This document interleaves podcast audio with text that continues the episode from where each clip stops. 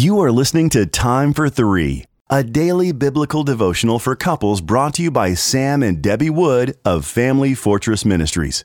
You can purchase a printed copy of Time for Three at FamilyFortress.org.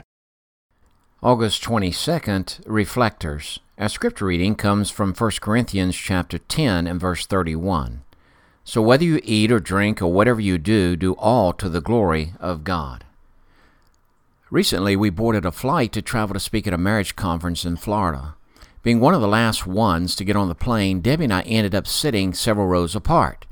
At first, I was very disturbed that I would not be able to sit by my wife, talk to her, snuggle up against her, and hold her hand.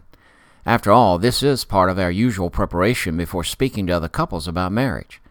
As I squeezed into my seat between two very large men, one who was a former center at the University of Virginia, my arch rival when I attended Virginia Tech years ago, I could barely move.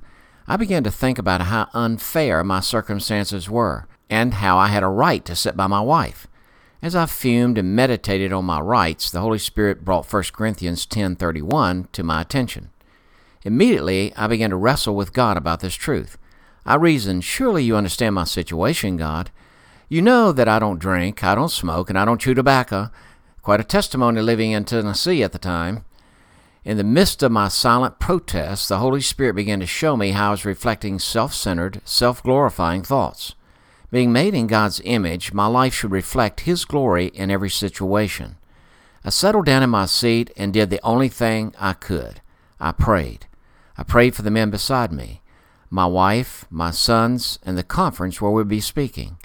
Every day, we all have opportunities to reflect how Christ would handle the difficult circumstances we're facing. Each time we respond to a sales clerk, our boss, or the telemarketer on the phone, we mirror whatever we're holding as precious at that moment. We should seek to glorify God in every thought and action, especially with our spouse and our children. This will allow them to catch a glimpse of the character of God.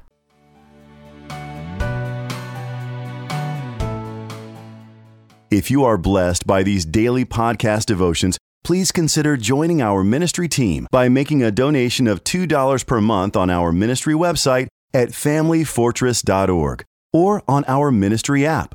In appreciation of your support, you will receive a free printed copy of our book, What is Marriage? Family Fortress Ministries is a nonprofit focused on enriching families through biblical teaching. More resources are available at familyfortress.org and on the Family Fortress Ministries app, which can be downloaded from the App Store or Google Play. Thank you for your support, and don't forget to subscribe to this podcast.